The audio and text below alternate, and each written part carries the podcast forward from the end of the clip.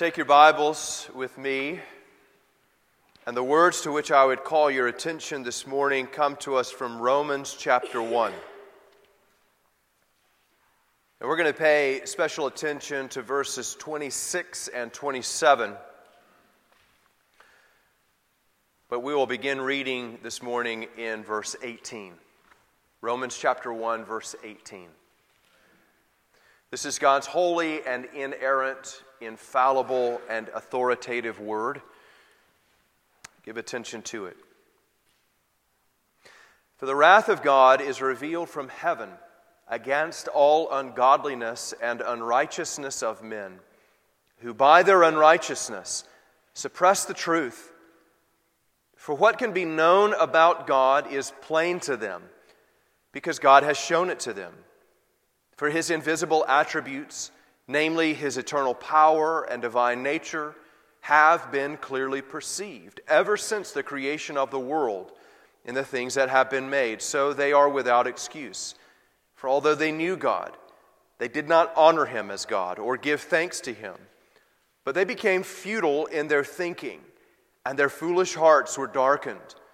Claiming to be wise, they became fools and exchanged the glory of the immortal God for images resembling mortal man and birds and animals and creeping things.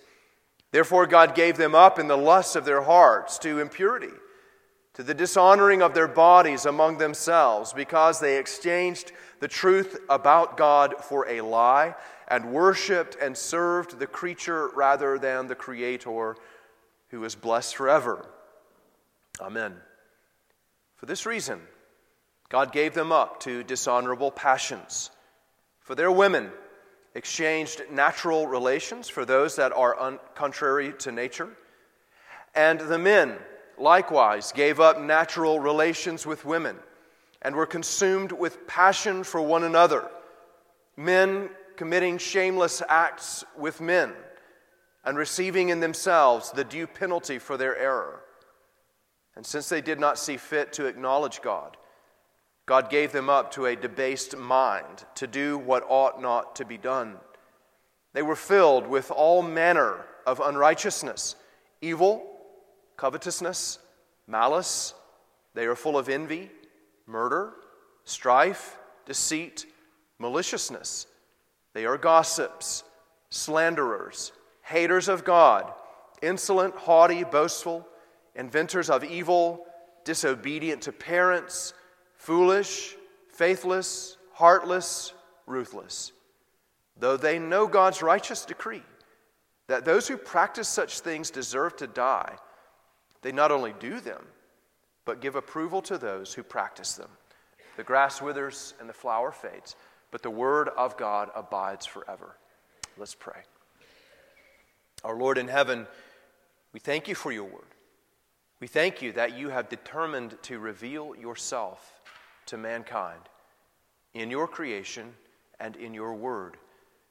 Lord, we ask you now that you would bless us and enable us to understand these words, to apply them to ourselves and to others, and to live them out to your glory. We pray in Christ's name. Amen. Eight, eight days ago, it became illegal in Canada to provide any form of conversion therapy to those who identify as same sex attracted. It was a unanimous vote in both houses of their parliament to pass this law. It essentially says in the preamble of the law that any form of a biblical definition of marriage or gender is a quote unquote myth. Today, faithful pastors across Canada are standing in their pulpits in defiance of the law and preaching the biblical definition of marriage. Ministers across the country have been asked to stand in solidarity with those men. And so we do the same here. Humanity is rapidly moving toward classifying not just certain actions as illegal, but thoughts as well. Uh, driven by the sexual revolution of our culture, it is not only seen as illegal to do certain things in our society, it is also illegal to think certain things. So we have what we have in Canada. Not only may you not subject, per se, a man or a woman to conversion therapy, seeking to help them with this entangling sin, but you may not even think that it is wrong. To hold to any one of these so called myths is to violate the law of the land, and you will be subject to penalty. In some cases, not more than five years in prison, in some cases, not less than two. So, ministers in Canada right now, at this very moment, are standing in their pulpits illegally proclaiming the law of God. As we look at Romans chapter 1, verses 26 and 27, we are now reading words that would be considered illegal to say out loud. But what they teach us is very clear that homosexuality, listen very carefully, homosexuality, both as a desire and an activity, violate God's purpose for his creation and attack the foundation of truth. Homosexuality, both as a desire and an activity, violate God's purpose for creation and attacks the very foundations of truth. When we get to Romans chapter 1 here, we notice something uh, over and over. Paul is, is focusing on revelation. And so the theme of the first three chapters of Romans is revelation. Paul is talking to us about the fact that, that God, both in nature and in his word, has revealed himself to mankind. And mankind has reacted to that revelation. So go back with me at verse 1. I'm sorry, verse 18. The wrath of God is revealed. You notice there, uh, this begins that theme. The wrath of God is revealed from heaven against all ungodliness and unrighteousness of men. So, you and I, as we observe the there was a volcano that went off yesterday. It was an amazing satellite picture. It sent uh, ripples around the earth. Um, this is a revelation of God's wrath against the earth. These devastating events remind us that God is not happy with things as they are. He is revealing his wrath against men, but we notice the, the work of men again in verse 18 that by their unrighteousness men suppress the truth. This is an activity of mankind that through unrighteous works men are suppressing the truth. How, how are they doing that? Well, not just in a general sense that they are, are trying to undo the works of God in nature, trying to keep people from acknowledging the Lord. That is true. But it's also a personal work, a work in the interior of man's heart. He is trying to suppress the truth written on his heart, to hold it under the water, as it were to stop it from speaking to him, convicting him. Paul is demonstrating that men have rebelled against God's revelation, both in creation and in his word. Notice again in verse 28 since they did not see fit to acknowledge God God gave them up to a debased mind to do what ought not to be done. Paul is speaking of God's judgment against mankind, especially with reference to how mankind either receives or rejects his revelation of himself. Well, where does, where does homosexuality fall into this whole grand picture? Well, the first thing that we notice, our first point this morning, as we go back to verses 26 and 27, is that homosexuality violates God's purpose for his creation. Homosexuality violates God's purpose for his creation. Notice what Paul says in verse 26. For this reason, God gave them up to dishonorable passions. Well, for what reason? Uh, what's the whole reason here? We're, we're, backing up. We can go to verse 24. Therefore, God gave them up in the lusts of their hearts to impurity. Even there, we've got a, a concluding word, a logical word, therefore, pointing us even further back. notice in verse 22 then, claiming to be wise, they became fools and exchanged the glory of the immortal God for images resembling mortal man and birds and animals and creeping things. What's going on here? Instead of worshiping God, man is worshiping himself and the creation. Man is worshiping himself and he is worshiping creation. And what we notice then is that as we come back to verse 26 and we find this for this reason, we begin to understand perverse sexual desire is an aspect of God's judgment. It is, in a very real sense, a revelation of God's wrath against mankind. Why do men desire, why do men, why are their hearts filled with perverse sexual desires? Where does that come from? It in itself is a revelation of God's wrath. In itself is a revelation of God's judgment. We could go back to the very opening pages of Scripture. Thinking of Genesis chapter 6, what do we find on the pages of Genesis chapter 6? Well, what we find is that the earth is full of wickedness, and particularly that is defined as sexual sin.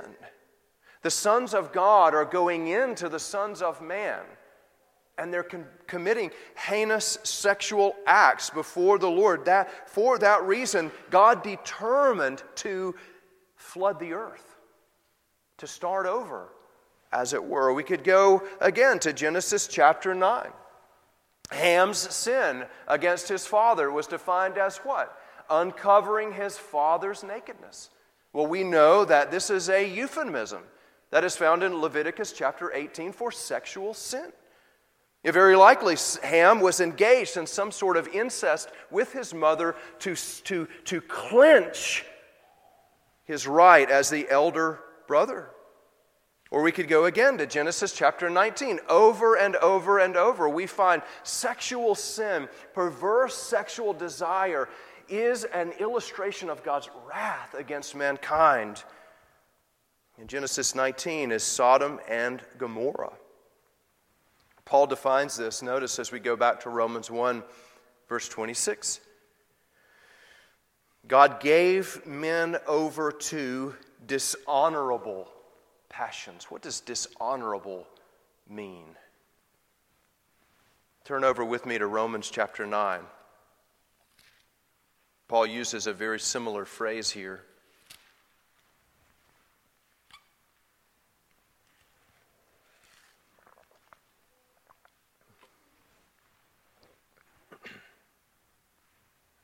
Romans chapter 9, verse 21. Has the potter no right over the clay to make out of the same lump one vessel for honorable use and another for dishonorable use? What if God, desiring to show his wrath and to make known his power, you see a similar theme there, has endured with much, patience vessels of wrath prepared for destruction. So, in this passage, we see the relationship between uh, dishonorable use, wrath, and destruction. So, when we come back then to Romans chapter 1, verse 26, how are we to understand this idea of a dishonorable passion? It is an ungodly passion. It is one that is fit for destruction. And especially, Paul wants us to understand then that this dishonorable use comes from, it derives from God's judgment, is an illustration of God's judgment on the earth that dishonorable passions exist at all. But he shows us something else.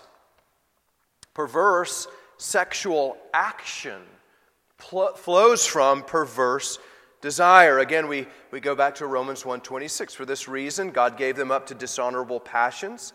For their women exchanged natural relations for those that are contrary to nature.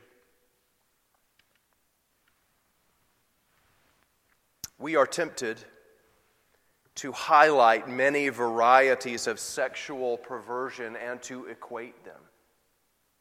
Or to highlight many aspects of the sinful life, many aspects of the fall, many effects that, that show up in our own lives, uh, lying and theft and this sort of thing. But we notice that in Romans chapter 1 verse 26, Paul does not equate these sins at all. He highlights homosexual perversion as especially heinous.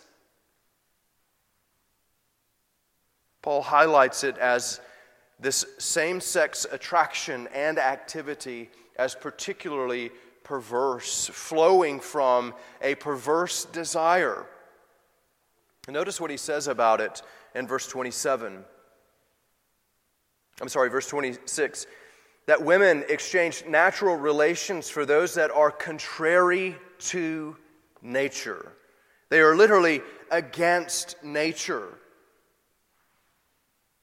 Homosexuality is especially classified by Scripture as going against the human nature. It is to use, as it were, the human body in a way that God never intended. It is a, it is a violation of the very constitution of a man to engage in homosexual desire or homosexual activity.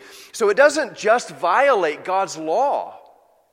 We, we don't just look at the Ten Commandments and, in Exodus chapter 20 or Deuteronomy 5 and say, this desire, this activity is a violation of God's law, Paul goes on and he says it is a violation of the very constitution of a man or a woman. It violates the very purpose for which God created the human body. And so it's important here as believers that we begin to think this through. On the one hand, our friends who struggle with these things could look at this and say, well, this is, this is one command. This is one way to look at the world. But it goes a bit deeper than that for us. This is, it's not just a positive command. The very fabric of creation is violated by same sex attraction and same sex activity.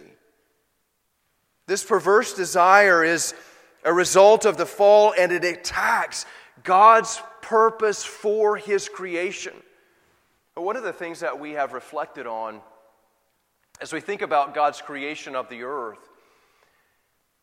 is we reflect on the earth and the whole universe as a temple, as a tabernacle that God built, that He constructed by the word of His power and what was the purpose of that tabernacle? What is the purpose of the temple that God created? Go back with me to Genesis chapter 1.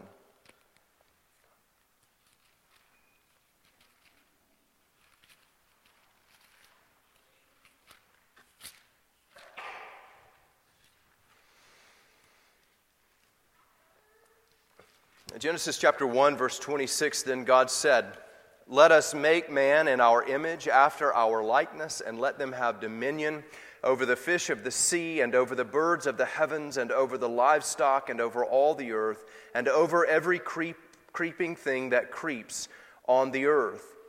So God created man in his own image. In the image of God, he created him. Male and female, he created them. And God blessed them. And God said to them, notice here, be fruitful and multiply and fill the earth and subdue it and have dominion over the fish of the sea and over the birds of the heavens and over every living thing that moves on the earth. God created man and woman for the purpose of filling his tabernacle with his glory. Multiply, be fruitful subdue the earth, exercise dominion over the earth, so that my image will fill the earth and my tabernacle will be filled with my glory. Procreation, then, is the activity through which God's glory fills the earth. It's not an end in and of itself. It is a means by which God glorifies Himself in all creation.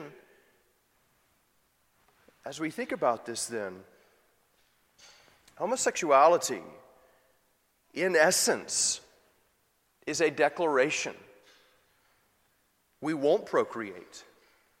We won't fill the earth with your glory. This is the perspective that you and I have to have. This is not just God saying, This is off limits over here. This is the fairway. This is the area that I want you to play in. Don't, be, uh, uh, uh don't venture out here. This is sin. The issue here is the nature and, uh, for which God created, the purpose for which God created the earth itself. That His glory would fill the earth.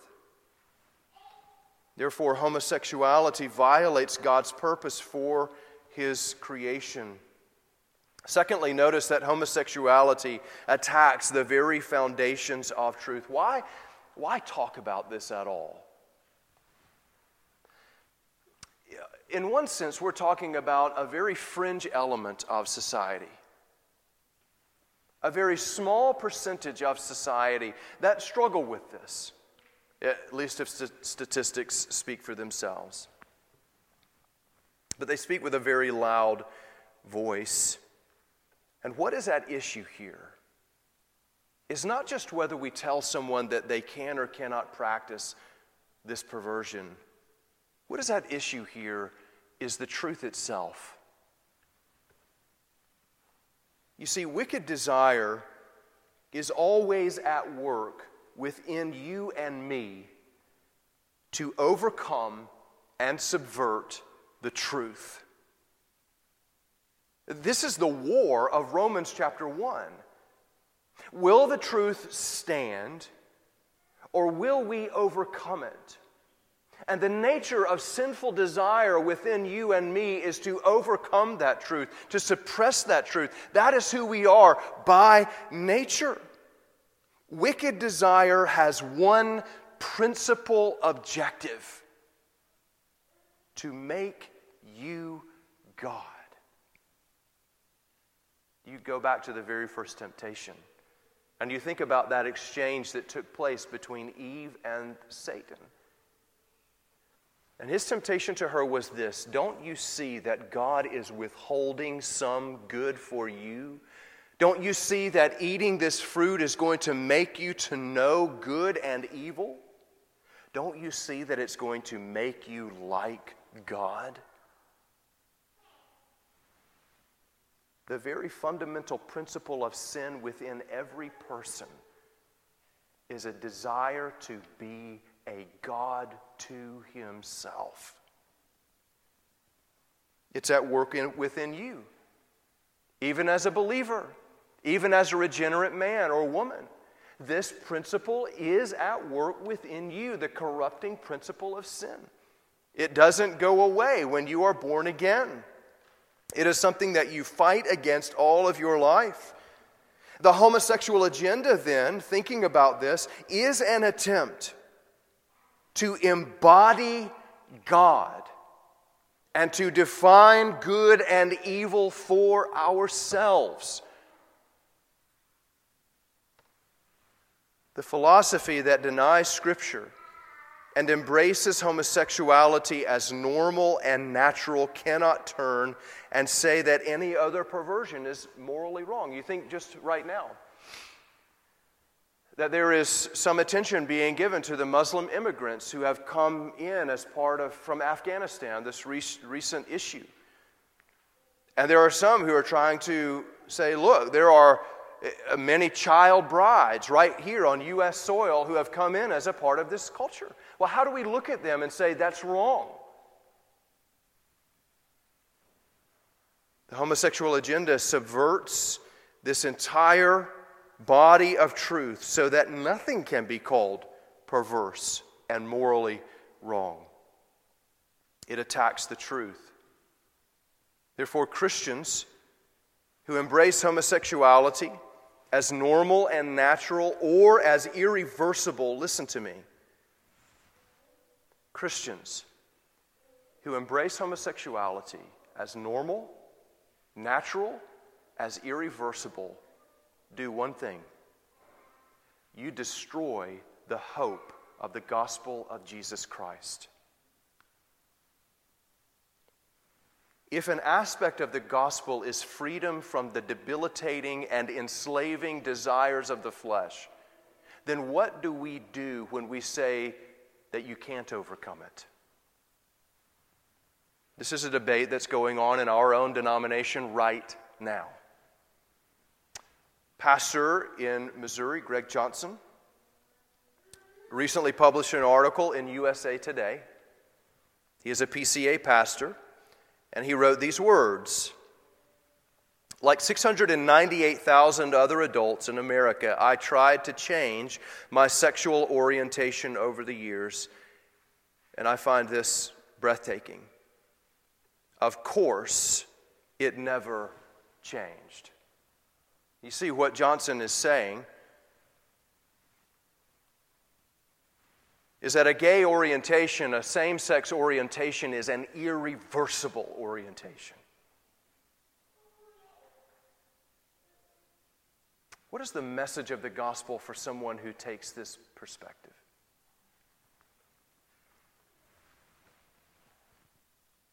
Paul wrote in Romans chapter 6, verses 17 to 19. But thanks be to God that you who were once slaves of sin have become obedient, listen to this phrase, from the heart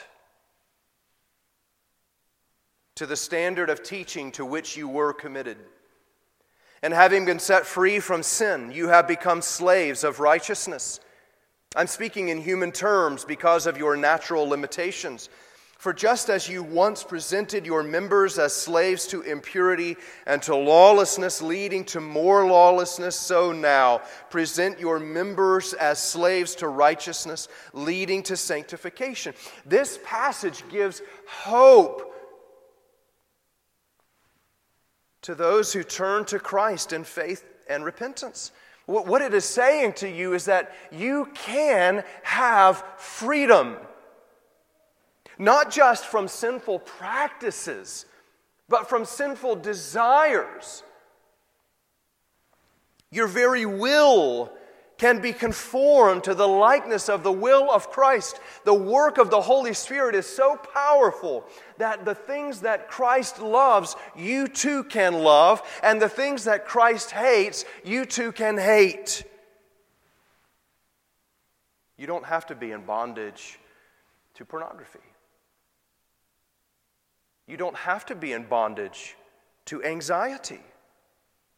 You don't have to be in bondage to any other besetting sin. It is within the power of the Holy Spirit to release you from those things. Another thing that this passage urges is not just hope, but it urges patience within the Christian community. Freedom from sinful desire often does not happen overnight. And there's a reason for that. It can be a two steps forward and a one step backward journey. But God has given us each other. The reason that God has joined you to this body is not just so that you could have a place to worship, but so that you would have a community of believers who provide you encouragement and hope to continue the fight against those besetting sins that plague your heart and mind.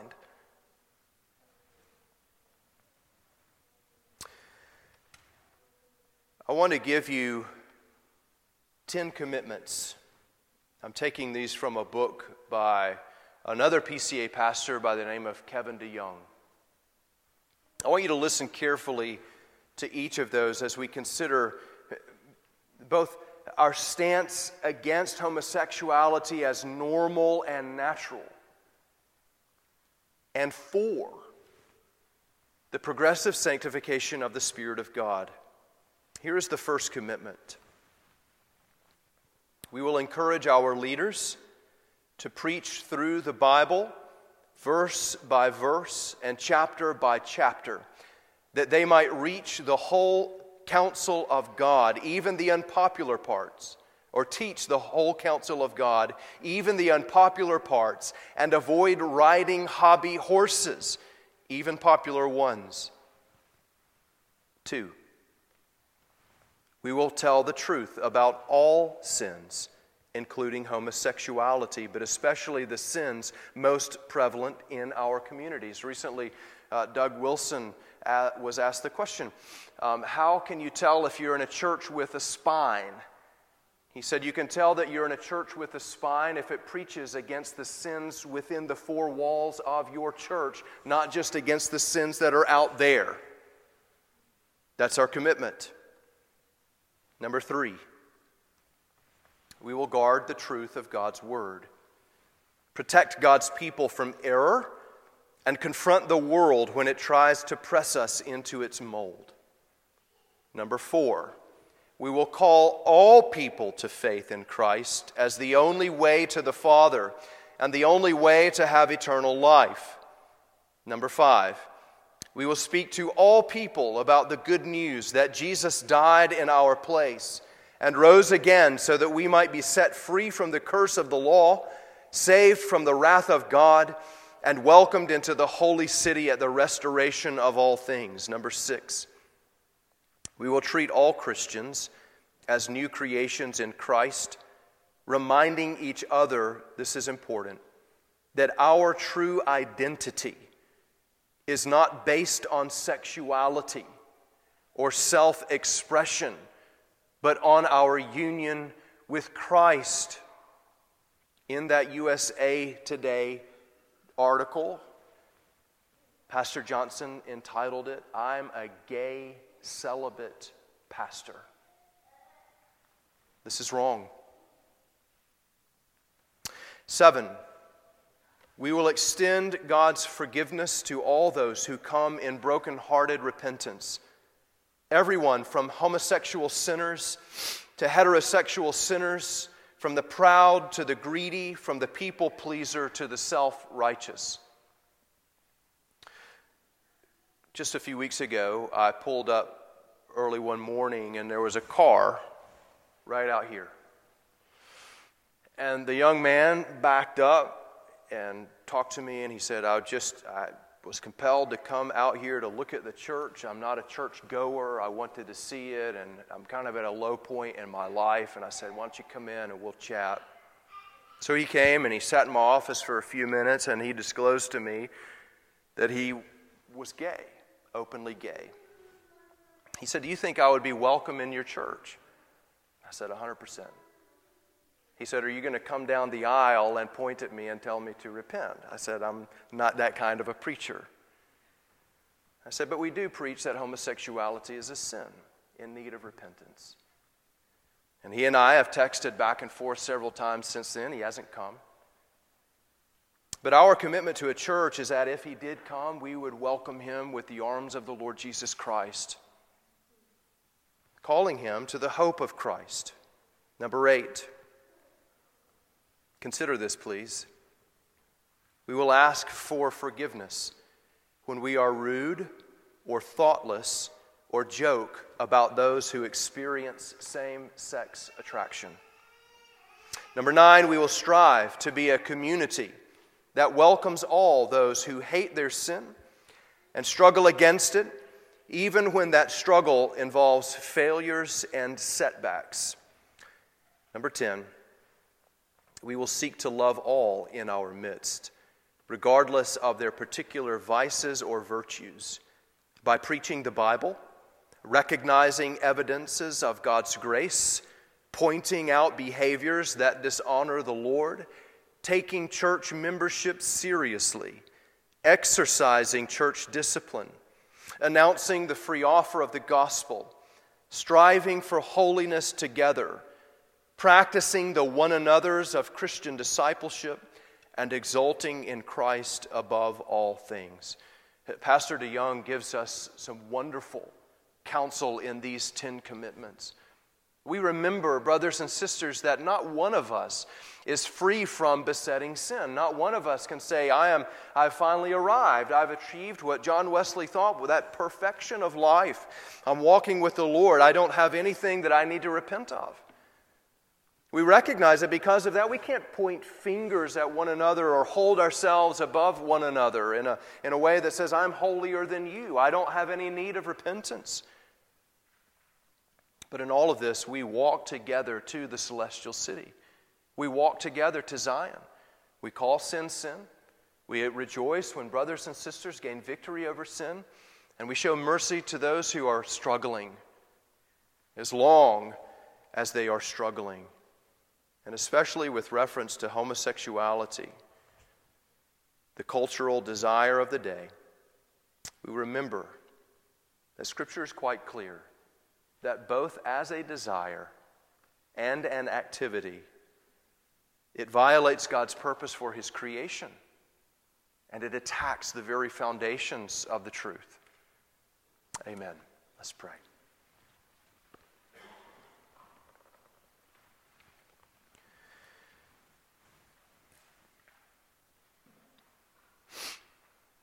Father, as we consider these words, first of all, we we ask that you would be gracious to us, that we could be like the faithful brother in Matthew chapter 7.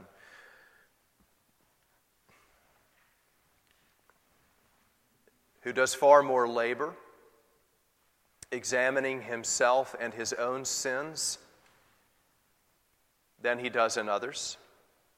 That each, every, each and every one of us would be far more sensitive to our own sins and struggles with sin than we are to those of others so that when the time comes for us to address sin in our brother, we can see clearly to help him remove the speck that is in his eye.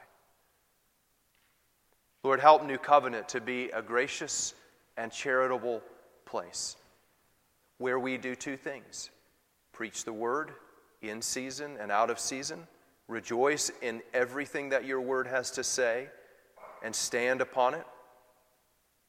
Lord, while also offering the hope of the gospel of Jesus Christ to all men.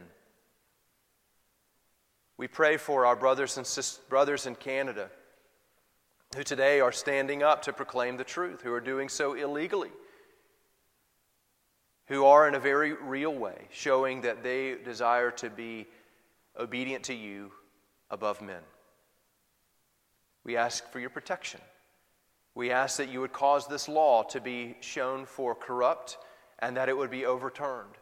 We ask that you would bring the Canadian Parliament to repentance and that they would all confess their sin to you, Lord, and receive your forgiveness in Jesus Christ. We pray for our own country. Lord, in many of these things, we see what could be our future. But Father, the hope that we have is that our future does not lie in the hands of the American Congress. It lies in the hands of God. And you are faithful, you are unchanging, and your providence toward your people is always good. And we rejoice, O Lord, in this one truth that the church of Jesus Christ will never be conquered, it will never disappear, it will never be vanquished. That all things, all things, including this immoral law, are working together for the building up of your people and the ultimate conquest of Jesus Christ, in whose blessed name we pray. Amen.